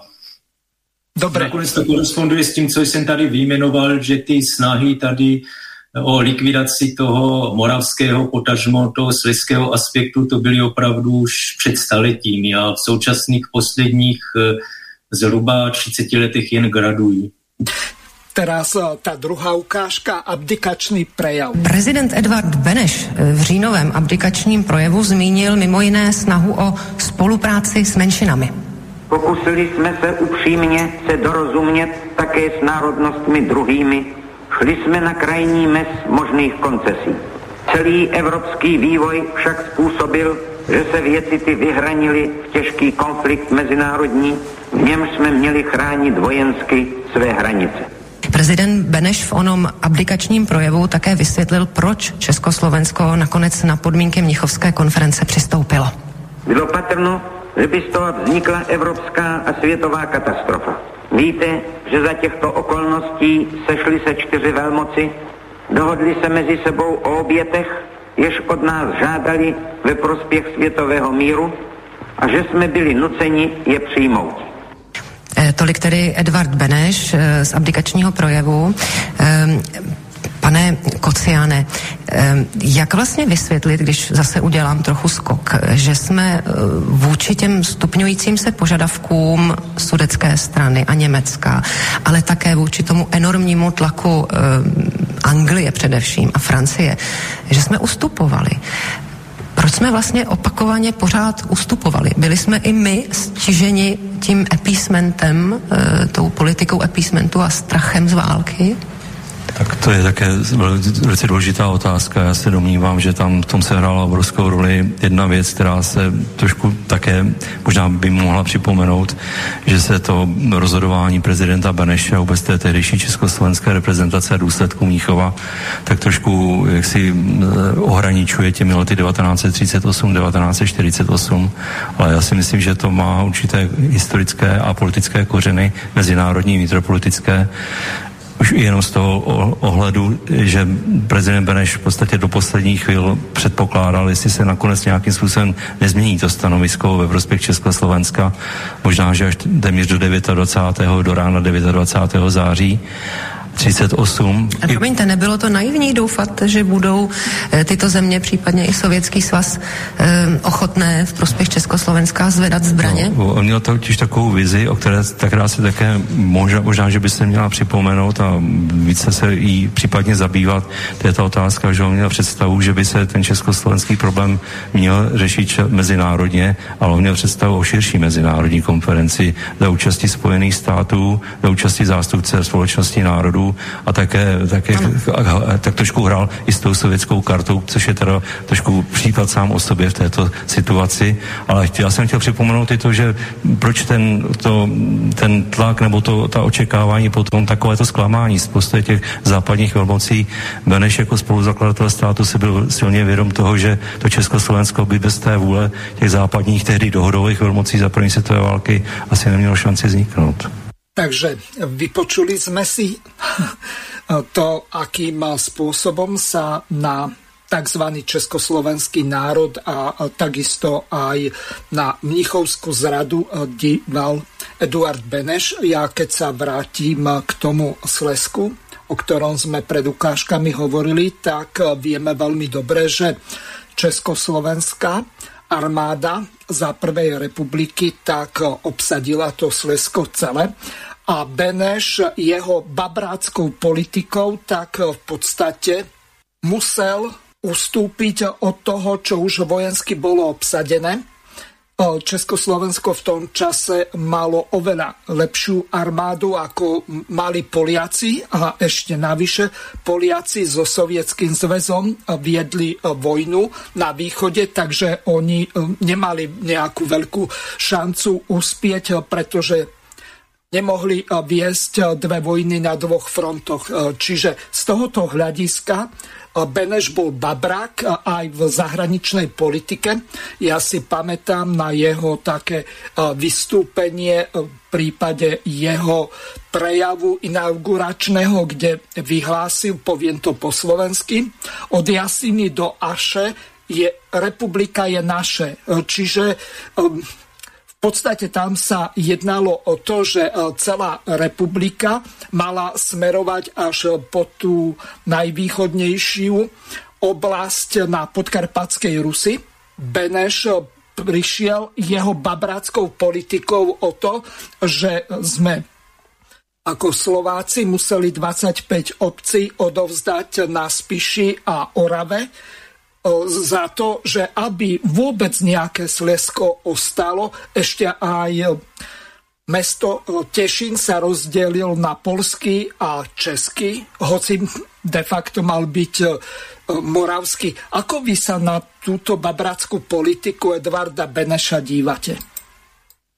No tak celkově nehodnotím příliš pozitivně jeho výkon v nejvyšší ústavní funkci. Eh, já oceňuji například eh, jeho prohlášení ohledně již eh, vzpomínaného německého revanžismu, kdy prohlásil dopředu tedy a do dobrou prognózu nebo pravdivou, lépe řečeno, že oni se budou hlásit o svoje majetky opět, což se opravdu děje v současné době, kdy tyto nehorázné snahy gradují. Jinak, eh, pokud vím, tak eh, zmíněný Edvard Beneš náležel ke kruhům jejich činnosti očin široké veřejnosti skrytá, což je na místě samozřejmě odmítnout. Možná to může um, o tomto napovídat uh, ta vlajka státní, o které vy jste se zmínil, a to jsem chtěl právě ještě říct, že ten uh, modrý klín, uh, který jste přirovnal k tomu, že měl symbolizovat Slovensko, tak je údajně takzvaná zednářská symbolika. Nedávno mi to potvrdil i jeden můj známý, zároveň veřejnosti známý antipotratový pravoslavný kněz, otec Serafim, magistr Libor Halík, PhD. Takže toto je na místě opět eh, odmítnout. Já jsem dokonce uvažoval, jak by mohla vypadat ta státní vlajka, aby v ní byly zastoupeny barvy všech zemí. Zatím mě nic moc nenapadlo, třeba později Eh, vytvořím nějaký návrh eh, zase s tím, že bude záležet na veřejnosti, zda by ho přijala, ale je mi jasné, že toto je asi na okraji zájmu, zájmu té veřejnosti. No, jinak samozřejmě to hodnotím negativně tady, co, co jste zmínil ohledně ztráty těch východních území, Eh, na Slovensku. Vím o tomto náš společný známý eh, profesí advokát, eh, jak víte, se v tomto angažuje, pokud vím. No a pokud vím, přičiněním Edvarda Beneše jsme pozbyli i tu podkarpatskou Rus, byť to bylo takové, zase toto není černobílé téma, a, Já vás doplním. Prosím o jednu veľmi dôležitú vec. My sme neprišli len o podkarpatskú Rus ako Československo, ale Slovensko prišlo o 680 km štvorcových výsosne slovenského územia, tzv. Čopský okres alebo región, hoci v tom čase tak to patrilo k úplne inému okresu na Slovensku. Čiže ten železničný úzol v Čope, tak vrátanie ďalších 11 obcí, tak ten pripadol Ukrajine hoci e, to bolo opäť to babráctvo Beneša a dokonca, e, keď niektorí hovoria, najmä Česi, že neslobodno spochybňovať Benešové dekrety, tak jeden z tých idiotských Benešových dekretov mal číslo 50 a ten hovoril o tom, že je zakázané používať názov Podkarpatská Rus, lebo to je Zakarpatská či Zakarpatská oblasť. Čiže e, to ako keby sa toho územia na úkor opäť Slovenska vzdal. Pripomeniem, že 680 kilometrov rozlohu má napríklad e, Trenčianský okres. Čiže Slovensko prišlo o takú rozlohu, ako má Trenčianský okres. Pripomeniem ešte rozlohy. Teraz Zakarpatská oblasť, ktorá je súčasťou anektovaného československého územia v rozpore s medzinárodným právom, len z hľadiska československej, ale neskôr slovenskej a českej diplomácie, tak nikto si na toto územie neuplatnil nárok. Ja som prekvapený, že teraz, keď je tá vojna na Ukrajine, tak Česi a Slováci, keby postupovali jednotne, tak tá vojna skončí e, možno v priebehu jedného týždňa, kým to slabomyselnému Zelenskému docvakne, že nikdy nevstúpi do Európskej únie, do menovej únie, do NATO, lebo Česi a Slováci, alebo po prípade Morávania a Slezania v rámci Českej republiky, tak im to zablokujú. Pripomeniem rozlohy. 12 777 km má teraz Zakarpatská oblasť, keď vstupovala v roku 1919 do Československej republiky. 28. oktobra 1918 tak bola vytvorená Československá republika až na základe vytýčenia hraníc najskôr Saint-Germainskou mierovou zmluvou a v rámci Versajského systému a neskôr Trianonského e, zmluvou z roku 1920 4. E, júna 1920 ak si dobre pamätám, tak bola prijatá Trianonská zmluva, tak na základe nej e, tak boli jasne stanovené hranice tie nikto dnes eh, nerešpektuje. A ešte eh, tá jedna veľmi dôležitá vec, ktorá mi v tejto súvislosti napadá, je tá, alebo aj dve, že Česká republika, hoci eh, bola súčasťou celý čas až na nejaké praské povstanie behom pár dní, keď už bolo jasné, že Rusi dobíjajú Berlín, tak v podstate Česi nerobili nič Okrem toho, že nejakí letci bojovali za britské záujmy a zaplatené československým zlatom. E, čiže napadá mi e, v tejto súvislosti to, že ako je vlastne možné, že človek, ktorý sa vzdal, abdikoval, tak ako na základe toho abdikačného prejavu bolo jasné, po ňom nastúpil za prezidenta, ak si dobre pamätám, Hácha, Emil Hácha. Čiže on nemohol byť ani v demisii. On bol v podstate nikto, samozvánec, ktorý rozhodoval o tom, čo sa vlastne s Československom bude diať. A tá druhá myšlienka, nadviažem na ten jeho prejav ohľadom odsunu Nemcov, ktorý eh, mnohí hodnotia veľmi komplikovane, eh, pretože nie každý e, Nemec e, žijúci v Českej republike, v, či už v Sudetách alebo kdekoľvek inde, musel byť e, na základe národnosti vlasti zradca, kolaborant a prisluhovač Hitlera. Čiže Česi vyhrali vojnu bez toho, že by v nej bojovali. A Beneš si dokázal presadiť svoje. Teraz si to vypočujeme ako. Odsunuli jsme z této země definitivně Němce. Musíme národní revoluce udržet a udržíme je. Boj však není, není daleko skončen a při povaze svých sousedů musíme si být vědomi toho, že nikdy snad úplně skončen nebude. Boj a zejména náš národní boj byl, život byl vždycky bojem a bude bojem stát. Za chvíli bude za rok, za dvě leta, za čtyři leta, za pět let bude nový boj mezi Němci a ostatními evropskými národy. Znovu říkám, nehořím tou pomstou, nemyslím, že máme nějakým nelidským způsobem stále a stále toto připomínat, ale až nám Němci začnou vytýkat náš nacionalismus, náš šovinismus až nám začnou vytýkat, že jsme vyhnali tolik a tolik Němců od nás. Až nám budou začít, zač, začnou nám vypočítávat, co všecko, jaké hodnoty Němci, Čeští a všichni ostatní ztratili. A že chtějí takové a takové očkodnění, že jim musíme hned povědět. Ano, prosím, až nám zaplatíte do posledního grejcaru všecko to, co jste zde za protektorátu zde vykradli, vyloupili všechny ty, eh, ty peněžní eh,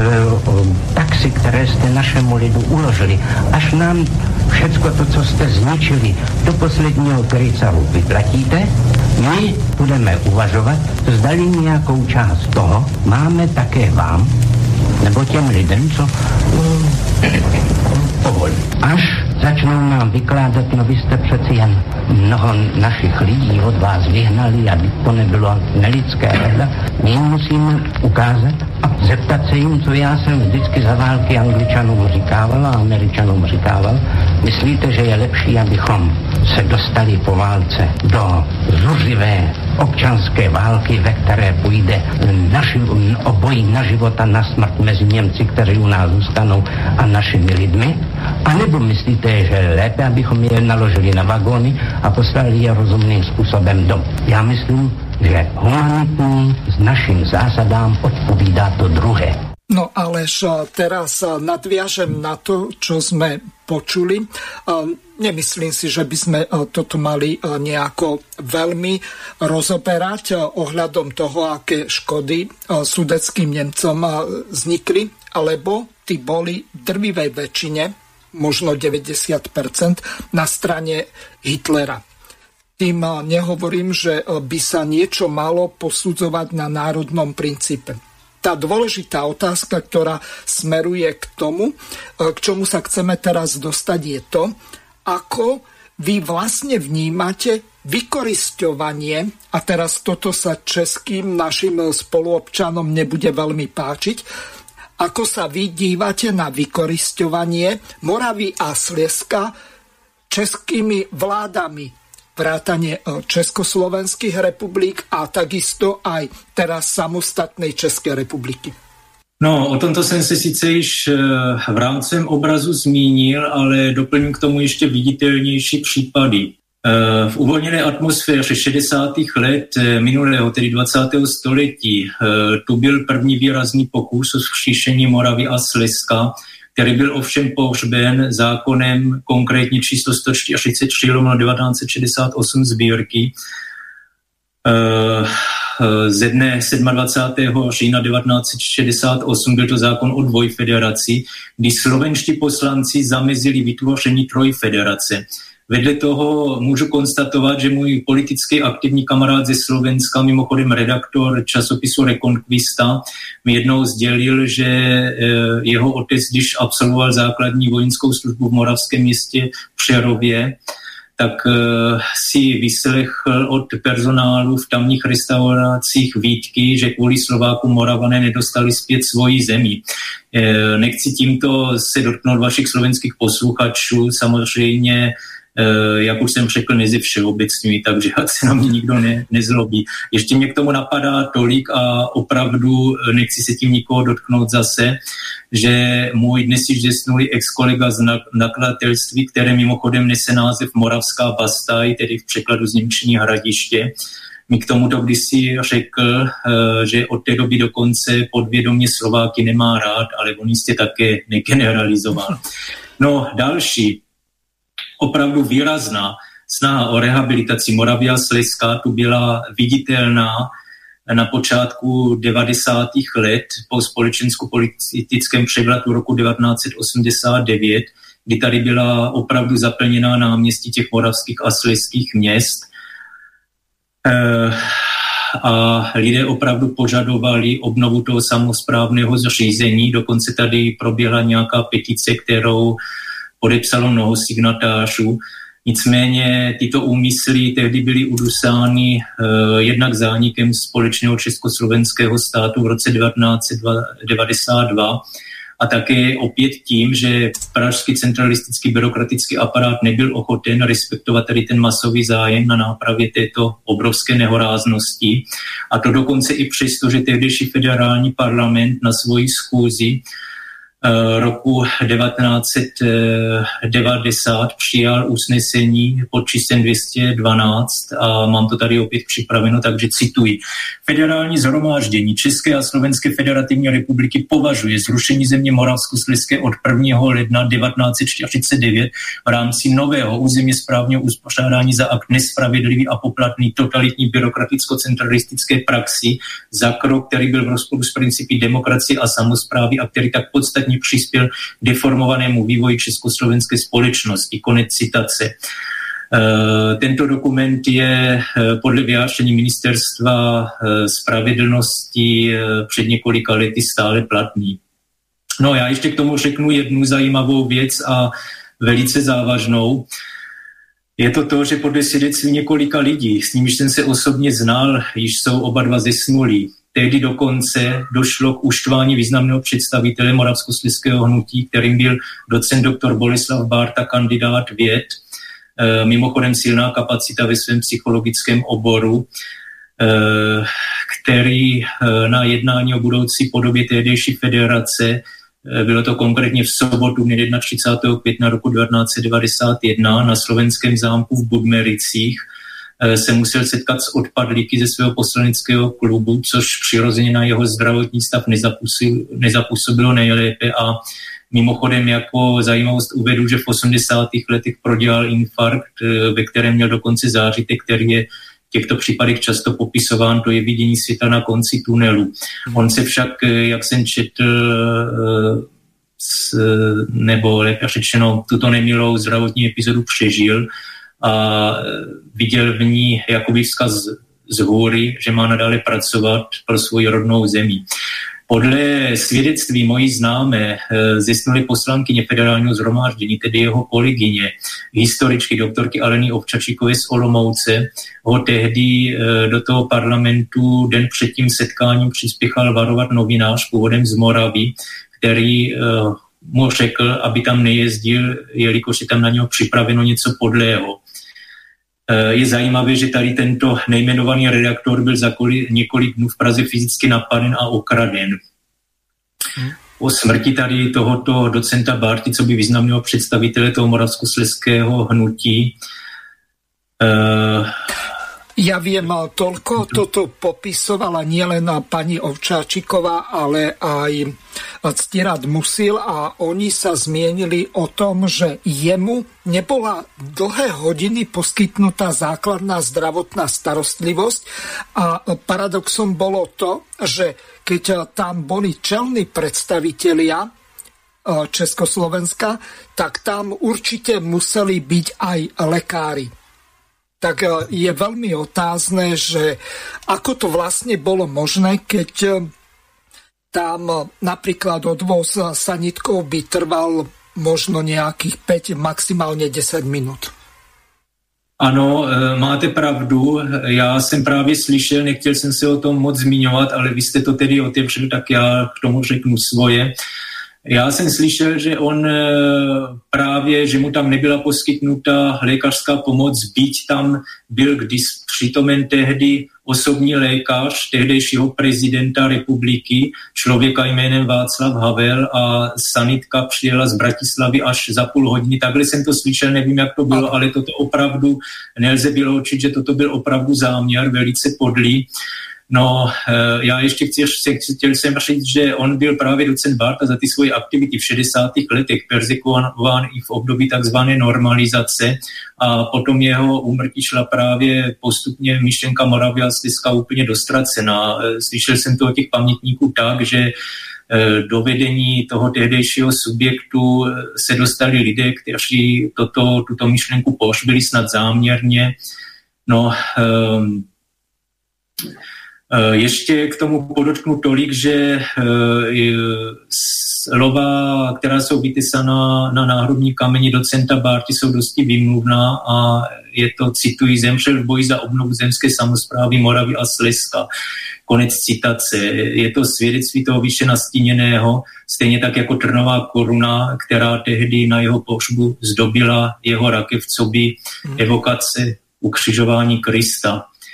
No, takže mám-li pokračovat e, ve svoji odpovědi, tak e, řek tady ohledně té e, udusávání povědomí jakémkoliv o té Moravě a Slezsku, tak ještě řeknu další věc, které opravdu člověk vnímá při tom každodenním životě a působí podvědomě. E, to znamená, Týká se to toho, že například od roku 2011 je na adresech sportovních reprezentantů nahrazován velký znak tzv. České republiky, eh, kde jsou heraldické symboly Čech, Moravy a Slezska pouze českým lvem a dokonce je to v rozporu s platným právním řádem. Eh, na žádost státních představitelů dokonce Organizace spojených národů zaregistrovala roku 2016 oficiální název naší republiky Čekia, proti kterému se tehdy v Dubnu skutečnila centru eh, Moravské zemské metropoly, tedy byla demonstrace a s mnohými podobnými případy se setkáváme v každodenním životě. Já mám tady uh, citaci uh, od fotbalového funkcionáře Jiřího Kubíčka uh, z června roku 2011, která se týká nových stanov fotbalové asociace České republiky, kdy se vyjádřil mimo jiné těmito slovy, cituji. Ty stanovy jsou ryze protimoravské a delegáti vůbec nevědí, co přijali. To je plývanec do očí celé Moravy, která Haškovi tak věřila. Už se to nikdy nezvrátí zpět, je to výsledek naprosté absence myšlení a odbornosti. Jde o uzurpaci moci z pozice vládnoucí kliky. Morava už absolutně nemá šanci něco prosadit. Konec citace. Takže na tom to je vidět, že um, opravdu tady ten útlak ze strany hlavního města Prahy je evidentní a takřka ve všech oblastech lidského života. Já k tomu doplním ještě, že tehdy, myslím, že se to týká tady té záležitosti proti uh, té, této změně vystoupil pouze jeden z těch moravských a slezských fotbalových klubů. Byl to, uh, teď nevím přesně ten název, myslím, že první HFK Holic, HFK Olomouc, nebo nevím, jak se přesně jmenuje, no týká se to městské čtvrtí Holice v Olomouci. Já jsem tehdy spolu s jedním dnes opět zesnulým členem dřívější Moravské národní strany poslal poděkování jejich funkcionáři, který nám odepsal, že je to opravdu tak, že byli jediní, kdo proti tomu hlasoval. Takže toto je smutné a je to právě o tom, že ti lidé se proti tomu nestaví a přitom si řežou sami pod sebou příslovičnou pomyslnou větev. No ještě můžu říct takovou trochu už eh, relativně marginálnější věc uvést, že na Moravně jsou již na některých eh, cedulích s označením chráněných oblastí, přírodních rezervací a podobně přelepovány ty malé státní znaky, kde vévodí pouze ten český lev a to právě moravskými orlicemi. No, tady tato kauze se dokonce objevila ve sdělovacích prostředcích. Mě to připomíná období monarchie, kdy byl na eh, státních cedulích začerňován dvojhlavý černý orel, co by symbol monarchie. Eh, napadá mě v této souvislosti to známé přísloví, že s dobou se mění pouze kulisy a já se čím dál více přesvědčuji o tom, že je opravdu pravdivé. Dobre, eh, teraz no. si zahráme tu pesničku od Františka Uhera Koženy a potom budete mať záverečné slovo.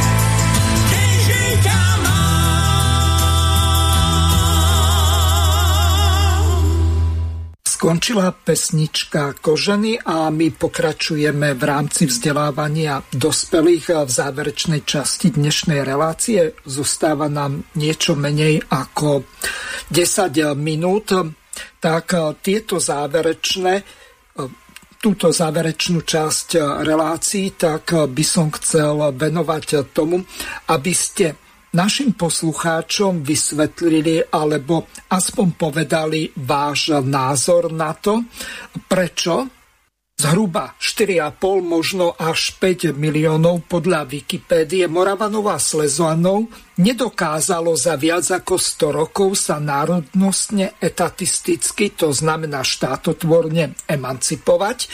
A v čom vidíte eh, ten najzákladnejší problém? Chýbajú u vás nejaké osobnosti eh, vedúce alebo eh, nejaké prirodzené autority, tak ako bol eh, pán docent Boleslav Barta alebo iný? No, eh, já začnu od konce té vaší otázky. Eh, nemyslím si, že by byl eh, problém v absenci osobností, byť jsou v těch promoravských iniciativách rozpory, dokonce jsou čtyři subjekty politického rázu v tomto směru, takže je opravdu vidět, že tady jsou rozdílné názory na zásadní věci. No respektive v současné dramatické celospolečenské situaci napříč všemi kontinenty. Eh, nyní se toto ještě více prohlubuje a projevuje. Ale je tu problém v tom, jak jsem již nastínil, eh, že a můžu to pojmout tak, že říkal to eh, jeden zesnulý lékař, zaměření chirurg, doktor Pavel Hála, předseda dřívějšího hnutí samozprávny Moravia Sliska, že všechno je o lidech a nejhorším postojem je pasivita. Tady je, zopakuji, opravdu problém v tom, že lidem je toto lhostejné, nakonec nemusím ani chodit daleko. Myslím si, že posledního zhruba dva a půl roku toto jasně ukázalo, jak se lidé staví k tomu, co je dokonce se jich samotného týká a jak jsou k tomuto lhostejní a pasivní a díky tomu si tady někdo může s námi doslova do písmene bez nadsázky orata vláčet. V tomto je tedy lakonicky vyjádřena odpověď. No, dodám, že je smutné, eh, jak po té zmíněné počáteční euforii na začátku 90. let toho dnes již minulého století lidé nedotáhli ten zcela oprávněný záměr obnovy samozprávy svojí země do konce. Všeobecně platí, že věci se mají dotahovat do konce. Dnešní mladá generace je už natolik přeprogramována nejen těmi čekizačními procesy mimochodem, jak je známo, nejen ve školství, že o to obtížnější je ta osvětová práce eh, pro tu Moravu a Slezsko. No. Eh, k tomu ani příliš eh, nespatřují oni význam v tomto něco v rámci svých možností dělat, což mi trochu, a trochu mi to připomíná přísloví o otroku, který se ze svých okovů vymaňuje tím obtížněji, čím hlouběji do nich zapadl. Nicméně jiné latinské řečení říká, že naděje umírá poslední a těší mě, když občas vidím, že u některých moravanství ožívá pomyslně zasazená semínka dopadají na úrodnou půdu, tedy pomalu klíčí do něčeho hodnotného, to až jako vždy ukáže čas.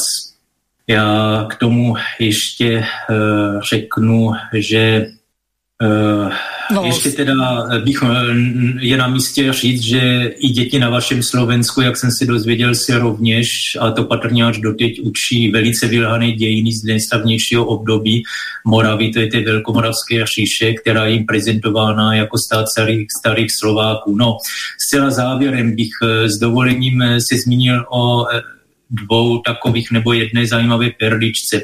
Dodnes vyvíjí svoji činnost světově proslula misijní protestantská křesťanská církev Moravští bratři a to převážně na území Spojených států amerických, kde se dokonce jeden indiánský kmen z vděku a z úcty k těm misionářům přejmenoval na Moravany. K tomu se také váží jedna příhoda, o které jsem slyšel, kdy v Severní Americe byl na návštěvě člověk odtud z republiky a v autobuse viděl muže černé pleti, jak si čte noviny psané v češtině, tak mu s překvapením řekl, že čte české noviny. Ale ten dotyčný, pravděpodobně tedy Indián Moraván, mu na to odpověděl, že tomu tak není, ale jsou to moravské noviny. A je to opravdu paradox, že zde se lidé sami a k tomu ochotně stávají Čechy a ještě jsou tím tedy eh, znevýhodňování nejen ekonomicky. Eh, případě, kdy jedinec ne, nemá povědomí o prostředí, ze kterého vychází a který se spolu podílí na formování jeho osobnosti, je z psychologického odborného hlediska do určité míry ochuzen ve svém vědomostním rozhledu, či eventuálně dokonce i mentálním vývoji a jeho pomyslný stupeň intelektu se může nacházet níže, než by zasluhoval. Ještě závažnější je tolik, že v krajním případě vývoj jeho osobnosti může vést až k sečtení hodnotového systému či úpadkovému nihilismu a v současné eh, době je to v určité míře možné pozorovat na neutěšeném morálním stavu společnosti. Eh, při zániku národní entity žádná jiná nenáhradí. Tolik tedy z mojí strany. No mne už v závere ostáva vám položiť úplne poslednú otázku. Aké vy vidíte vyhliadky do budúcnosti ohľadom moravského a sleského národa na emancipáciu, to znamená, aby ste sa stali štátotvorným národom. Máte na to minútku. Toto je opravdu eh, zase na těch lidech, to znamená, je tady na místě dělat tu osvětu, vysvětlit tím, že tady opravdu je už eh, po staletí se děje nehoráznost, respektive od toho roku 1949, že tímto opravdu eh, jsou ti lidé tady, jsme tím ochuzeni všichni, jednak tom každodenním životě, teda kde je jim brána ta hodnotná identita a ruku v ruce s ním jde i ta doložitelná ekonomická diskriminace, takže záleží opravdu na těch lidech, jak se k tomu postaví. Já si nedělám iluze při současné poměrech, tak jak jsem už nastínil, ukázali to ty uh, posledního dva a půl roku zhruba ve věci podvodně vyhlášeného pandemického stavu, jehož nařízení likvidují zcela bezdůvodně společnost jak po zdravotní, psychické, sociální a rovněž neméně po ekonomické stránce. Nicméně zopakuji, že ukáže čas, jakým vývojem se ten Eh, se ta situace bude eh, ubírat a za sebe řeknu tolik, že alespoň je na místě v, tí, v rámci těch svých možností proti tomuto něco dělat, aby člověk měl alespoň čisté svědomí. Tak eh, veľmi krásne ste zakončili dnešnú reláciu. Bolo mi cťou, že ste vy, Aleš Michael Macek boli hosťom relácie vzdelávanie pre dospelých, kde sme sa venovali histórii Moravy a Sleska, takisto aj tej problematike týkajúcej sa e, štátnych e, vlajok alebo budúcich moravsko-slieských alebo sleských e, symbolov, či už samostatne alebo spoločne. Bolo mi cťou, že ste boli hosťom tejto relácie. Ja sa s vami lúčim a pripomeniem našim poslucháčom, že zajtra od 17.30 pokračujeme v politických rozhovoroch. Budeme rozoberať aktuálne dianie, či už v Čechách, na Slovensku, snad aj na Morave a samozrejme v Európskej únii a pravdepodobne aj tomu sa budeme venovať, čo sa deje na Ukrajine. Takže Aleš, ja sa s vami lúčim a prajem vám veľa úsilia a odvahy a trpezlivosti pri vašej emancipácii Moravy a po prípade aj Slieska. Do počutia. Já vám děkuji za vaše pozvání a přeji mnoho úspěchu vašemu médiu a zdravím vás i vaše posluchače. Ďakujeme, do počutia. Vysielací čas dnešnej relácie veľmi rýchlo uplynul, tak sa s vami zo štúdia Banska Bystrica Juh lúči moderátor a zúkar Miroslav Hazucha, ktorý vás touto reláciou sprevádzal. Vážené poslucháčky a poslucháči, budeme veľmi radi, ak nám zachováte nielen priazeň, ale ak nám aj napíšete vaše podnety a návrhy na zlepšenie relácie, lebo bez spätnej väzby nebudeme vedieť relácie zlepšovať, za čo vám opred veľmi pekne ďakujem. Ďakujem. Do počutia. Táto relácia vznikla za podpory dobrovoľných príspevkov našich poslucháčov. I ty sa k ním môžeš pridať. Viac informácií nájdeš na www.slobodnyvysielac.sk Ďakujeme.